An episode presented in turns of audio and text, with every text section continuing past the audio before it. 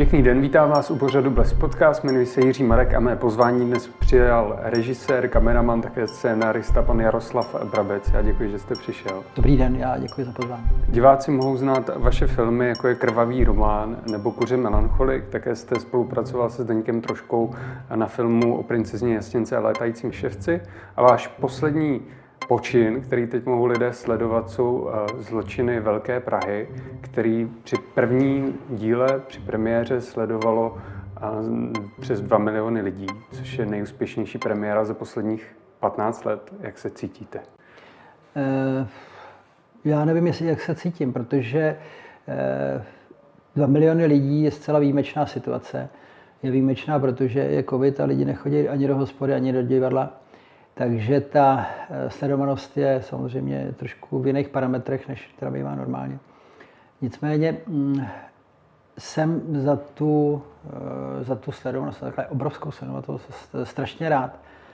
A i vzhledem k tomu, že to byl první díl, který je tak jako rozjížděcí, který je jako pomaly, ty lidi se jako musí seznámit s těma postavami, musí znát jejich eh, zázemí a vlastně na ten vlastní kriminální příběh, případ, tak zbývá poměrně dost málo času, tak v těch dalších dílech už je to jako dramatičtější, dynamičtější. Eh, každý ten díl má jako opravdu výrazný eh, hlavní představitele, kteří jsou teda v tom dílu jako dominantní, teda je eh, identický právě s tím jedním dílem. A ta sledovanost je něco úžasného, já jsem si to vůbec nemyslel, ale je tam ještě jeden faktor, který je velmi zajímavý, a to je, že to mělo jako velmi vysoký share, což je teda to, že ty diváci neodcházejí. To je docela důležitý aspekt, že možná ani není tak důležitý, kolik milionů to mělo, ale že ty diváky to nějakým způsobem bavilo. To je strašně důležitý a za to teda jsem strašně rád a to je i možná nějakým způsobem jako ocení teda tý naší práce. Doufám, že i to, jak to bude gradovat teda ten seriál, takže ty diváci budou Určitě už teď nebudou 2 miliony, to bych teda pochyboval, ale doufám, že to nespadne nějak jako zásadně a že ty diváci, že se jim to bude líbit zkrátka. Vysvětlujete si to také ten úspěch tím, že české publikum má rádo jako detektivky, ještě když je to takhle historicky laděné, tak to je přesně ono, co, co je baví. Nevím, eh, já mám pocit, že detektivek je eh, hodně až moc a že eh, právě to je to, co jsem si myslel, že ten žánr sám o sobě už diváky moc nebude bavit. Ale na druhou stranu, tím, že to je historický, že to je sto let starý, eh, že jsou to příběhy, které jsou sto let staré, tak eh, asi i ta eh, výprava, která je atraktivní a i herecké obsazení, tak patrně teda tím lákadlem, nebo to, co ty diváky baví a snad teda jako nepřestane bavit. A možná, že to ani tak nesouvisí s tím, že jsou to detektivky, ale s tím, že jsou to pohledy teda do nějaké historie, kde se řeší Nikoliv teda zásadně, ale jako záměrně teda určitý jako sociální témata, ale nicméně tam jsou, protože s tou první republikou jsou nějakým způsobem spjatý. Je tam i určitá vazba teda na tu politickou situaci po první světové válce, která se tam v tom druhém dílu bude ještě trošičku jako víc. Jeden z těch problémů bude mm, řešený. A myslím si, že by to mohlo být pro diváky zajímavý právě v této situaci, kdy vlastně ta zábava jinak moc není. Takže já doufám, že eh, ty diváci právě mm, ocenějí to, jak je to poctivě udělané. Oslavil jste to vy nějak soukromně, takhle vysokou sledovanost? ne, neoslavil jsem to, protože jsem se bál, že, tak, že příště tak vysoká nebude. A eh, kdyby, jo, kdyby byla jako podobně vysoká, tak bych to už asi oslavil. Povyšujeme vás obvodního inspektora na inspektora vrchního. Tohle znáte jistý, že? Vnitřní a Velká Praha. Právě vám bychom svěřili tuto velkou Prahu. Budete mít velký rajon. V tomhle bude aspoň víc čerstvého vzduchu. Já bych jim tu jejich okrajovou Prahu hodila pod nohy. Měl by si spořídit pořádný boty. Je mi ctí sloužit u vás na čtyřce.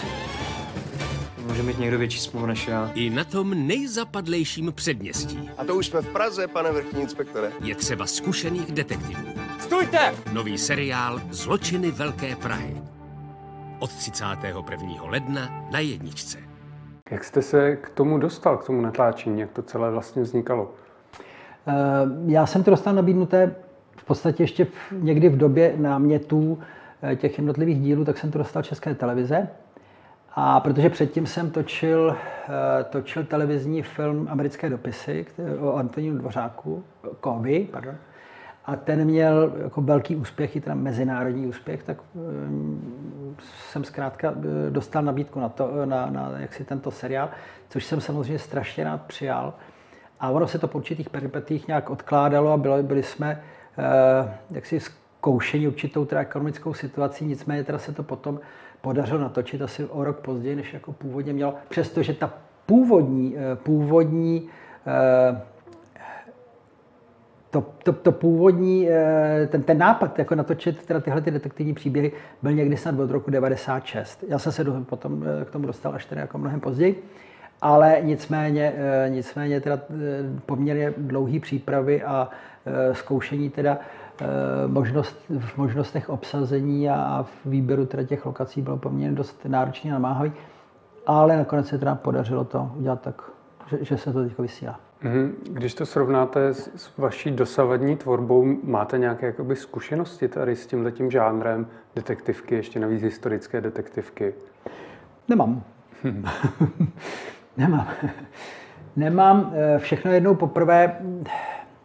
No uvidíme, jak to bude fungovat. Já si opravdu myslím, že, ty, že, že ta tendence těch dílů je jako vzestupná a že i ta dramatičnost nebo napínavost, nebo eh, je, jako, že, že i to má teda nějaký, nějaký jako aspekt teda toho zvyšování se. Nicméně tohle vlastně nejsou jenom klasické detektivky. Tam vlastně ty, ty, ty kriminální případy jsou vždycky uzavřený v každém dílu, ale to, co to e, provází v celém tom seriálu, těch deseti dílů, jsou ty vnitřní osudy eh, jednotlivých postav. A tam se to najednou podle mě začíná lišit od klasického detektivního seriálu, a začíná to být zajímavý i z hlediska teda nějakých vazeb teda těch rodinných, který někdy jsou možná dokonce i zajímavější než ty detektivky, protože tam dochází někdy k eh, poměrně jako dost eh, krkolomným situacím mezi těma jednotlivými eh, postavami. Mm-hmm. K tomu se ještě určitě dostaneme. Mě by zajímalo, jestli se neobáváte srovnávání s četnickými hůrovskami, které fungují podobně, že tam máte jakoby ty jednotlivé případy plus ještě ten vnitřní vývoj těch postav, nebo po případě s hříšnými lidmi města Pražského. To srovnání se samozřejmě nabízí, ale nabízí se především díky té době. Já sám vlastně takový ty přirovnání, je to jako když, nebo ně, ně, uděláme to jako kdyby, nebo něco, tak to nemám rád, protože každá z těch věcí je autonomní, vytváří se nejen v, v, v nějaký konkrétní době, je o nějaký konkrétní době. Vlastně to, co vy jste řekl, tak je vlastně dobrý. To přirovnání by bylo dobrý. Eh, kdyby, eh, kdyby to navazovalo na tu kvalitu, tak to by bylo skvělé. To bych byl teda moc rád. Kdyby to navazovalo jenom jako na to, že to je jako, no tak to by, to by mě zase tolik netěšilo. Ale já doufám, že jsme tomu dali poměrně dost velkou... Uh, byli jsme odpovědní vůči tý, tomu zadání a doufám, že uh, hříš, hříšné lidi asi, li, li, li, hříšné lidi? Mm-hmm. Hříšné lidi asi nepřečíme, protože samozřejmě jsou tam skvělí herci, Eh, Jaroslava Marvana teda jako ne, nebudeme mít, ale ono je to i jinak dělaný. Ono to jako takový jako víc vyprávění, takový, jako je to v trošičku větší pohodě a tenhle ten náš seriál je zase, zase jiný. Ten vznik eh, v roce teda je to 2020 nebo teda 2021, to nejpodstatný, nebo 19, ale já doufám, že i ten filmový jazyk, eh, který se někomu může, možná může líbit nebo nemusí se líbit, tak je vytvořený teda eh, v současnosti a vypadá, nebo měl by vypadat jako současný. Eh, to zadání bylo takové, že se má, že i ta forma má vypadat, nebo má odpovídat tomu jako rodinnému seriálu na nedělní večer. Takže eh, jsme nemohli zkoušet žádný jako extra buřty v té formě, nebo, nebo jako to, to nějak příliš zamotat, proto tam taky není moc krve, proto tam taky, pokud je tam sex, tak eh, ho tam zase, tak tam sice je, ale je eh, podle mě řešený takovou formou, která eh, neubere nic na, na tom, tom důvodu, proč je, ale mm, určitě není řešený příliš explicitně. To znamená, že to, co to má vyslovit, tak tam je, ale není to tak, že by nějaký uváři si z toho vystřihávali okýnka. Limitovalo vás nějak to, že se to odehrává v minulosti v první republice, že tam musí být nějaký reály, že to musí mít nějaké jakoby kostýmy, auta a podobně? No samozřejmě jako v současné době dělat eh, jakoukoliv dobovku a 100 let stará dobovka je eh, jako jakákoliv jiná, to už potom není žádný velký rozdíl. Samozřejmě, přestože se to odehrává v Praze, tak eh, v Praze se toho reálně natáčelo velmi málo. Dokonce jsem hmm. někde zaznamenal nějaký, nějakou výtku, že je to o Praze, ale ta Praha tam není. No, ona v tomhle dílu není, v tom prvním dílu teda nebyla, protože se to odhrává v noci. Takže těžko mohla být a vlastně celý ten příběh začne večer a skončí ráno.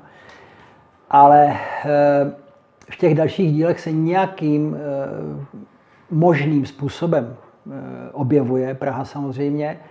Ale co se týká vlastního natáčení, tak ta Praha byla strašně málo, protože v, Praze, v Praha už vlastně neexistuje. Sto let stará Praha neexistuje. Hmm. Takže jsme byli, v, Ježíš, já nevím, v Plzni jsme byli, kde byla teda Praha, byli jsme v Josefově, kde byla Praha, různě po Čechách, teď si ani jako ne, nespomínám, hodně po, po různých okrajových částech teda Prahy, ale jako vzdálený Prahy, jo. E, protože ty vesnice, o kterých se to, e, nebo o kterých se, ve kterých se to e, odehrává, tak byly v podstatě vesnice, ať se tomu říkalo Vinohrady, nebo Podolí, nebo Bubeneč. Jo.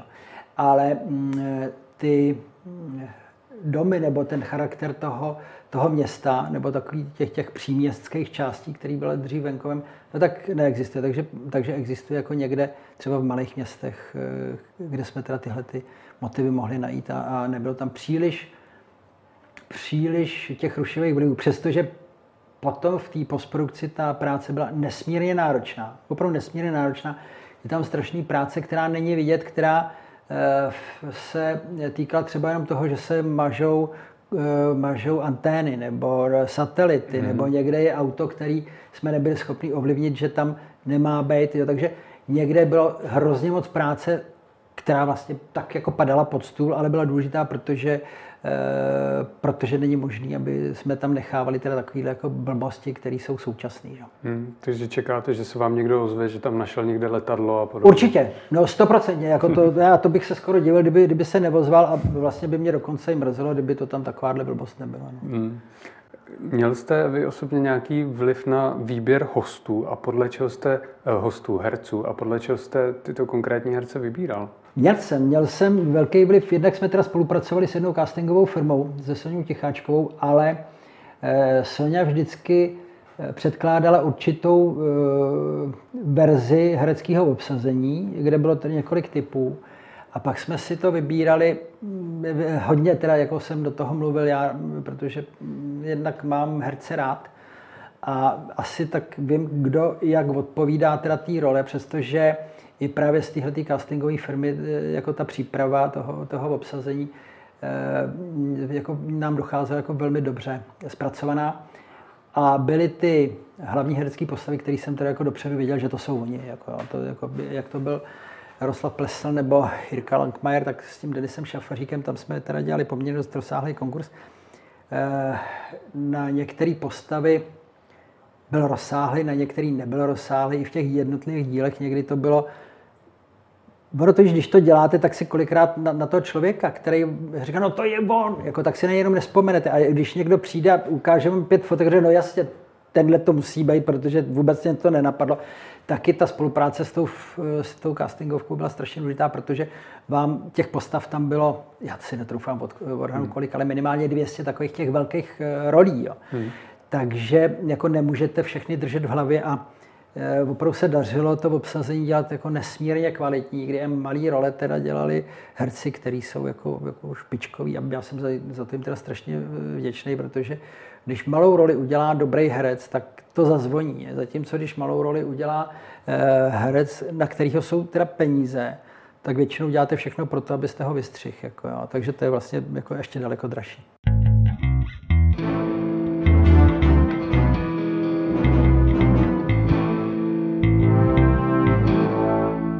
Jak se k vám dostal vlastně ten Jaroslav Plesl? Už jste ho viděl, když jste četl ten scénář, že bude ideální eh, detektiv, vrchní, vrchní inspektor? No až takhle jednoduchý to nebylo, přestože, to, eh, přestože jsem to, tu vizi měl poměrně dost jasnou. Ale původně to měl hrát jiný, jiný, jiný pán, jiný, jiný herec. Může být konkrétní? Ne. ne, já myslím, že by to nebylo ani taktní, protože ho mám rád a vážím si ho a je to skvělý herec. Jenomže tím, jak se to odkládalo, tak tam jsou nějaké rodinné vazby, které už by trošku nefungovaly. Takže jsme se e, rozloučili, doufám, že v dobrém. A já jsem věděl, že teda ta náhrada by byla za toho eh, Jaroslava Plesla a, a to v podstatě se nezměnilo taky. Jo. Tam bylo okamžitě jasný, že teda ten Jarda to bude a, a dopadlo to tak, jak, jak to dopadnout mělo.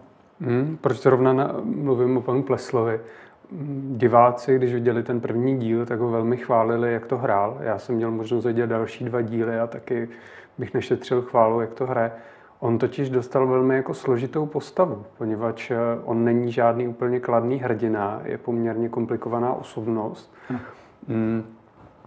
Mluvil jste o tom, jak, jak to má jako hrát, jak to má udělat? Já, já teda od té doby, co jsem začal režírovat, tak jsem si zvyk na jednu věc, že se ty věci aspoň určitým náznakovým způsobem, že se zkoušejí. A při tom zkoušení, no mé ve zkušení, že se ani jako to nearanžuje, a že se třeba jenom čte ten text a při tom při čtení toho textu se třeba některé věci opravují, na některé se přijde, na některé se nepřijde na ty pětomosti. A přitom se e, vysvětluje historie postavy nebo nějaký jako vazby mezi těma jednotlivými postavami. A to se samozřejmě tady taky dělo.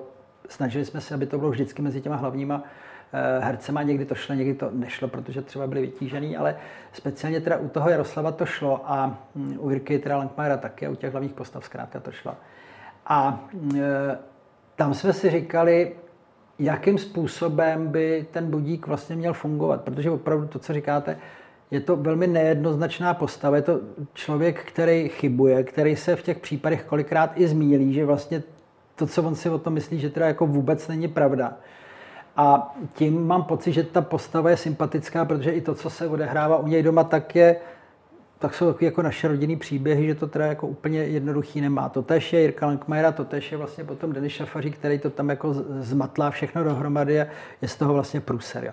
Takže, eh, takže to, jakým způsobem se ty, ty, ty eh, herci připravili ty postavy, tak bylo asi tímhle způsobem. A ten Jaroslav byl nesmírně odpovědný, ale nesmírně. On opravdu se to učil, eh, že tam má i některé pasáže teda v maďarštině, nebo respektive on jich nemá moc, jo. on se toho bál, ale fakt je, že se učil ty texty poměrně dost eh, v podstatě jako divadelně, se naučil, takže když jsem mu něco změnil, což bylo poměrně častý, tak nebyl úplně moc rád.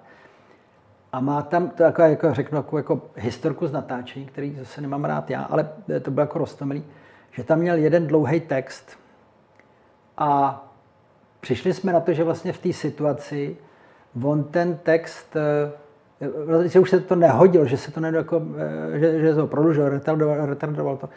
Takže jako ho vypustíme. A on byl z toho strašně smutný.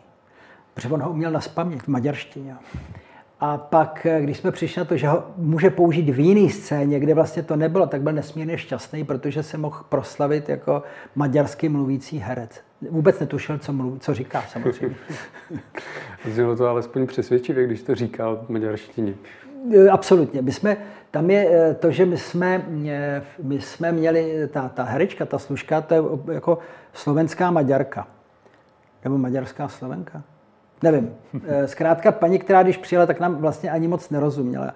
Ona hraje, myslím, v komárně, v divadle, nesmírně prýma ženská. A ta nás, jako ta opravdu, jako vy, Maďarka, mluví maďarsky, takže ta nás jako kolikrát opravovala. Takže někdy se i dokonce stalo, to se stávalo teda s Dariou, že dokonce někdy za tu Dariu musela říct ten Darien text, protože Daria nebyla schopná ho ze sebe vypravit. Jo. Takže to by jako, jako někdy legrace, ale nicméně ta maďarština jako funguje, nebo ta maďarština je srozumitelná dokonce i pro překladač, jak jsme zjistili potom ve střižně, jo. takže to, to funguje. To je výborný. Ehm, když zůstaneme ještě u těch ohlasů diváků, tak naopak na, to, na té druhé straně po tom prvním díle, co lidi viděli, tak to právě skytal Denis Šafařík, kterému eh, vyčítali, že byl takový trošku jako prkenej. Mm, je to záměr takhle? Do určitý míry jo a do určitý míry ne. Eh, Denis Šafařík eh, vlastně v tom prvním dílu má takovou pitomou roli, že přijde jako elef, který je neotrkaný, který je takový, jako, takový trdlo. Jo. Hmm. A on se postupně rozbaluje, osměluje a je úžasný.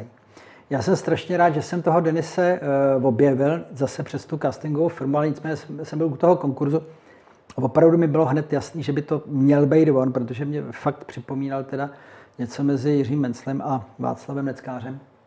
A ten Denis, tak jak byl divně právě i prkený nebo toporný, nebo tak jak je, on je šíleně hubený. On opravdu hmm. teda jako z chlapa toho moc nemá. Jo. Teda jako některé věci, jo, ale ne. ne. Eh, tak eh, vlastně tím mi byl hrozně sympatický, ale v žádném případě jsem to někde taky čet, že jako eh, se do něj pouštili zase kouzelník, že to, to je bohužel takový jeho trošku prokletí tím filmem, který mu fakt jako ne, ne, ne úplně přispěl teda ku slávě, ale mě to teda v žádném případě neodradilo a opravdu je tam řada situací, které jsou na něm položené a on je úžasný. Jako holky ho budou mít rády, protože on je jako opravdu rostomilý. Mhm. Opravdu rostomilý. Hmm. A poslední kritika, co zazněla také ohledně kamery, že často se tam objevovaly nějaké jako šikmé záběry a to je i v těch dalších dílech. To byl záměr, vy jako kameraman jste to tak prosazoval?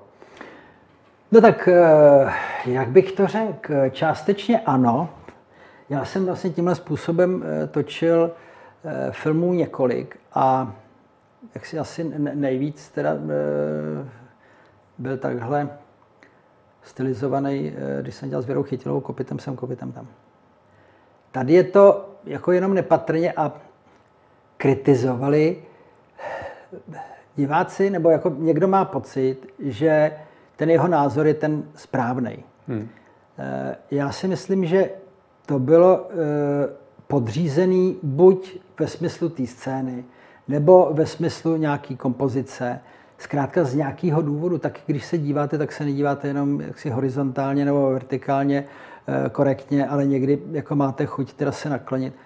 A mm, já vlastně nevím, jestli to mám brát jako výtku. Mně, mně připadá, že to je smysluplný právě v tom, že se ty mm, e, kompozice nějak, že to má i v, v tom nějaký rytmus. Nebyl v tom vlastně žádný záměr. Mm-hmm. Některý, vlastně když jsme to točili víckrát, tak některý z těch záběrů jsou vlastně rovný. Některý vlastně téměř téže záběry jsou trošku nakloněný. Je to tak, jak nám připadalo, že to je jako pěkný. No. Když eh, diváci mají chuť se vyjadřovat k tomu, že, že teda to je naklonění, tak pak eh, se můžou vyjadřovat k tomu, že jiný velmi pro mě zajímavý seriál, který byl formálně teda velmi vykloubený, teda tak to byly, myslím, Viktorovi Tauš, uh, ty, ty vrazy, nebo, nebo zrádci, nebo jak se to jmenovalo, Viktora Tauše, který byli velmi stylizovaný kamerově, taky se to nelíbilo, ale jako ve smyslu teda žánru toho filmu to bylo skvělý. Opravdu jako to byla taková jako, jako velmi agresivní, drsná práce s kamerou, ale fungovalo toto v tom filmu jestli někdo má pocit, že, že jako mu to vadí, no tak mu to vadí. No, jako s tím já ani nemám hmm. chuť jako moc polemizovat. Nám připadalo, že to tak má být z těch několika důvodů, který jsem zmínil. Hmm, děkuji za vysvětlení. Já jsem si osobně myslel, že to má nějaký jako hlubší význam, takže nemá. Nemá. Je to, ne, já jsem, ono teda i, i třeba v tom dvořákovi takovéhle věci jsou. A já jsem to vždycky dělal, protože mně připadá, že ta kompozice najednou jako zajímavější, protože nějak akcentujete ještě jiné věci, než eh, při tom běžném pohledu. A nechtěl jsem, aby v tom někdy byl, aby, aby v tom obecně byl nějaký záměr, aby jste si řekl, tak teď je to takový, protože je to nakloněný, nebo teď je to takový, protože je to vodorovný. Jo. Ne, to v tom nikdy nebylo. Bylo to opravdu jako takový určitý rytmus vnitřní, který, když posloucháte písničku, no, tak někdo má rád Martu Kubišovou a někdo uh, má rád Rolling Stones a někdo se nezabývá tím, jak, jak je to hraný, nebo jestli teda to má nějakou melodii, která je zapamatovatelná, nebo naopak není. Mám pocit, že jako je potřeba se na to dívat, jestli obecně ta věc funguje, ale jestli mm-hmm. se z toho vytrhávají jednotlivý fragmenty něčeho, no tak to je jako hloupý. To mně spíš připadá, že teda ten člověk jako nepotřebuje, nebo se spíš potřebuje jako nějak projevit nebo, nebo důraznit teda svoji osobnost, než že by se zabýval tím, o čem to je jako doopravdy. Hmm, hmm. Když se přesuneme teda někam jinam, mě by zajímalo, jestli jste se inspirovali nějakými reálnými případy, po případě nějakými skutečnými osobnostmi, které žili v této době. V několika případech je to opravdu inspirace reálnými eh, případy a jinak eh, jsou teda poměrně větší část, myslím, že je vyfabulovaná jako obecně. Eh, my jsme tam měli dva odborné poradce, eh, oba teda v podstatě to byli historici kriminalistiky, tak jsme se s nimi radili a tam třeba nebyly ty jednotlivé případy jako celý z reálu, ale nebo třeba jenom jako určitý fragmenty. Nebo jsme se bavili o tom, jak by co mělo vypadat. Takže jsme se snažili i v těch vyfabulovaných případech, aby, byly, aby vypadaly co nejrealističtěji, eh, nikoliv teda nejnaturalističtěji, ale nejrealističtěji v tom, jakým způsobem třeba probíhá vyšetřování, nebo jak případně mohlo dojít k tomu, že. Jo, takže eh, tyhle ty eh, dva pánové nám v tom moc pomáhali. Takže si myslím, že, že i ty případy budou vypadat jako realisticky. Mm-hmm. Jako, že jsou e, převzatý teda z nějaký kriminalistický ročenky teda z roku 22. Ale e, to je jenom u několika. Ty ostatní byly vymyšleny. Hmm. Určitě jste si taky studoval, jak to vypadalo v té době z hlediska té kriminalistiky, nějakých jako případů hmm. kriminálních. Hmm. A ono to zrovna bylo taky jako peprný, že se toho dělo opravdu hodně. A byly to často jako velmi brutální hmm. vraždy. Plus ještě ta doba byla divoká. Myslíte si, že jste to vystihl tím seriálem? To já nevím. to já nevím, ale když jsme se... Eh, fakt je, že brutalita eh, těch eh, zločinů byla stejná, jako je, jako, jako, jako je v současné době, že se to v ničem nelišilo, že břicha se párali tenkrát jako teď, lidi se mučili, topili, věšeli a něco všechno. A já doufám, že se tak jako ta doba jako taková v, těch, v, tom, v tom obecném smyslu, že se eh, jí podařilo vystihnout právě stejným způsobem jako teda eh, atmosféru teda, nebo, nebo tu, ty, ty kriminální případy jako jednotlivý. Doufám, že jo. Někde jsou tam, eh, jako my jsme dokonce měli teda slovník, kriminalistický slovník slangových výrazů nebo argotových výrazů, teda podsvětí. Takže někdy jsou tam použitý, někdy jsou legrační, někdy jako jsme nepoužili, protože jako by byly třeba úplně jako nesrozumitelný, ale i to, jakým způsobem se tam, eh, nebo tam do, do, do jaký sociální úrovně se dostáváme, tak jsme se snažili, aby to nějakým způsobem teda i hovorově tomu odpovídalo. Samozřejmě, že to nejde jako úplně udělat, eh, to by musel být zase úplně jiný žánr. Že jo? Jako zrovna tak, eh, teď jsem si vzpomněl, že někdo vyčítal, že, že paní baronka, paní, paní hraběnka která je z Maďarska, tak, eh, která je jakoby maďarská, takže mluví dobře česky, jenom někdy mluví maďarsky. Já nevím, jestli všichni znali teda eh, maďarský hraběnky, jestli nutně museli mluvit teda eh, maďarsky, ale některý byli vlastně původem češky. Jo. Takže hmm. jako někdy mi připadá, že, že je potřeba se i na ty kritiky dívat s určitou nadsázkou, protože vlastně i ty blbý kritiky, nebo ty, některé ty kritiky jsou tak blbý, že vlastně ztrácejí smysl. Vy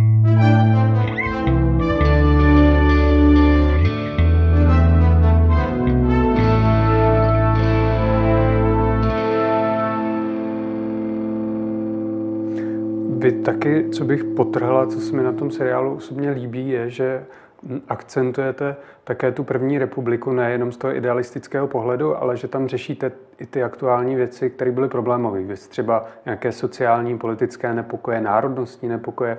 Mm, pak ještě kousek dál, nevím, jestli tam dojdete, byla hospodářská krize. Mm, myslíte si, že opravdu tu máme zidealizovanou tu první republiku?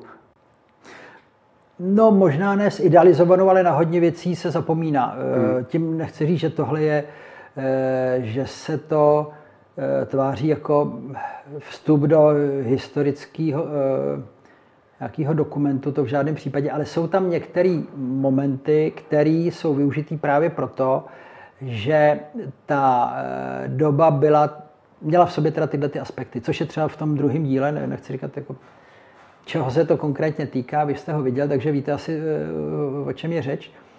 A je to zase jenom eh, jako díky, nebo je to spíš prostředek k tomu, aby se podpořilo to, o co v tom kriminálním případu je, eh, jde. A to bylo v tu dobu jako velmi dramatický a bez zesporu, ten nemyslím teda zrovna vymyšlený, tenhle ten případ, že určitě se takový případ mohl stát a určitě právě v tom kontextu toho, toho té doby, nebo teda toho politického dění, který eh, jako zrovna přicházelo v tak eh, vlastně to mohlo být velmi nebezpečný a velmi dramatický z hlediska teda vyřešení toho, toho příběhu. Jinak dál se to zase tolik neřeší, občas jsou tam takový nějaký náznaky čehosi, ale není to v žádném případě o, o, o, o sondě do historie e, politických událostí v Československu. To, hm. to ne. To ne. Hmm. Mm, taky jsou tam často akcentované boty. To je záměr, to nás bude provázet do konce seriálu. Ano, ano boty jsou akcentované, e, protože to byl takový znak pro toho Jaroslava, že on tím, jak chtěl, jak chtěl chodit po příkopech v těch e, lakírkách, no tak v současné, tak jak si se dostal do prostředí, kde teda ty lakírky, lakírky jsou nemístní, ale on není ochotný slavit teda ze svého, ze své noblesy a asi by to doma taky dostal pěkně sežrat teda od uh, paní manželky.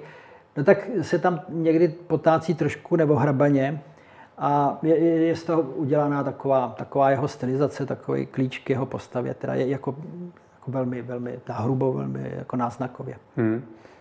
Určitě se na to musím zeptat. A to jsou ty postelové scény s panem Langmajerem. jak se to točili? Jak se mu vlastně do toho chtělo, do těch postelových scén? Byl pro? Uh, Jirka, uh, no tak Jirka s tím nemá problém, ne, protože uh, ono, jako už si z toho sám dělal legraci, že tohle to bude točit až do důchodu. Jo. Nicméně fakt je, že to je velice šarmantní a charismatický člověk, který eh, ten sex appeal zkrátka z té tlamy jako nevymaže. A e, Jirka s tím nemá problém, protože samozřejmě nikdy nejde o to, že by to byl sex jaksi naplno. A s těma několika herečkama, se kterými to tam provádí, tak eh, ty s tím vlastně taky neměli problém, protože jednak se znají a jednak v tom scénáři vždycky ty situace byly napsané. Takže kdyby chtěli, tak řekli, že ne. A speciálně u těch scén, kde je nějaká nahota nebo teda jako nějaký sex, tak je největší problém, když ty herci, ať je to muž nebo žena, tak s tím problém mají. Hmm. V okamžiku, kdy řeknou, jasně, no dobrý, tak, tak jo, tak jo, teď tady, no tak jo, dobrý, tak se tím všem uleví, protože tyhle scény nejsou zajímavé vůbec pro ty lidi kolem pro ně jsou kolikrát obtížní, protože tak se musí naštelovat, nebo takhle, jako, hele, promiň, ještě jako pojď tady jako o 10 cm dál, ale nedávej tu ruku moc vysoko, protože tady máš na obličeji. Je to zkrátka pitomý, jako pro hmm. všechny. A když oni řeknou, no tak, eh, no tak jo, tak jo, to je dobrý, tak jo, eh, ještě jednou, no tak jo. Je to hrozně příjemný a pak najednou eh, neřešíte, jestli je to nahota sex, nebo jako jiná scéna, která jaksi nemá teda aspekty teda toho, té nahý kůže. A je to vlastně úplně normální. Takže neměli jsme s tím problém, protože taky nikdy nešlo o to, aby ten sex byl eh, teď jaksi nedávno vysílaném seriálu teda tak eh, explicitně zobrazovaný, jako je tady. Tady zkrátka tak není. Hmm, hmm. Ono často u těchto scén je nějaký jakoby omezený počet těch uh, filmařů. Bylo to i tady, že jste prostě řekli, tak vás tady nepotřebujeme, běžte, my už si to tady uděláme? Ne, nebylo, protože jako ne, nevybavuju si, že by to někdy bylo. Jo, bylo to jenom u té u tý Dary, ale ani, ani tam ne. Jako, jako zkrátka oni s tím počítají, že se hmm. to stane a když by náhodou někdo chtěl šmírovat, tak si vždycky nějakou skulinu najde, ale ono opravdu není o co stát. Jako, hmm. Myslím, že jako dívat se na, to už by musela být teda hodně slavná herečka. By bylo, jo, a teď jako by tam byly nějaký pikantérie, teda, že by pozoroval nějaký, nějaký fragmenty jejího těla. To je šupánu samozřejmě. Ale, ale eh, tady se to nedělo. Já myslím, že ty dámy, který, který to tam na který to tam padlo, takže s tím v zásadě problém neměli, protože opravdu věděli, že, že nejde o nic. Hmm. O nic. To, to jsem zažil jiný natáčení, kde to bylo teda jako daleko tvrdší. A taky ta dotyčná herečka s tím neměla problém a pak jsme, pak jsme v postprodukci právě eh, některé věci z toho záběru museli gumovat, aby nebylo vidět víc, než je potřeba. Tohle je možná nepříjemná otázka. Myslím si, že bude poslední nepříjemná otázka. Kolik, kolik stál ten seriál? No já to úplně upřímně, úplně upřímně nevím. Přestože jsem podepisoval smlouvu, tak já vám to, ne, nebo na to není, není to nepříjemná otázka. Já vám vlastně není úplně konkrétně nejsem schopný odpovědět, protože je jedna věc, která je nesmírně důležitá a kdy vlastně ten přepočet je velmi složitě vyjádřitelný, protože tím, že to je kompletně česká televize, tak česká televize má ateliéry, má zařízení. Eh, má některý eh, pracovníky, který platí jiným způsobem než ty jiný pracovníky. Jo. Takže se tomu říká, že jednou jsou opravdové peníze a jednou jsou to ty gumové peníze. Jo. Takže říkat, že to stálo 10 milionů nebo 150 milionů, není ani jedno pravda. Jo, ten přepočet je velmi složitý, protože oni, aby, eh, ta televize, aby nějakým způsobem umořovala ty náklady, které na to vysílání má, nebo na, to, na, na, tu, eh, na to zařízení, tak samozřejmě si na to počítá nějakou, nějakou cenu. Ta cena je eh, jiná, než když by oni totéž pronajímali někomu jinému. Hmm. Protože oni si za 10 dní můžou počítat 10 krát 10. Když budou počítat pro externího zájemce, tak nebudou počítat u 10 dnů 10 krát 10, ale třeba jenom 10 krát 8, protože už je to větší objem.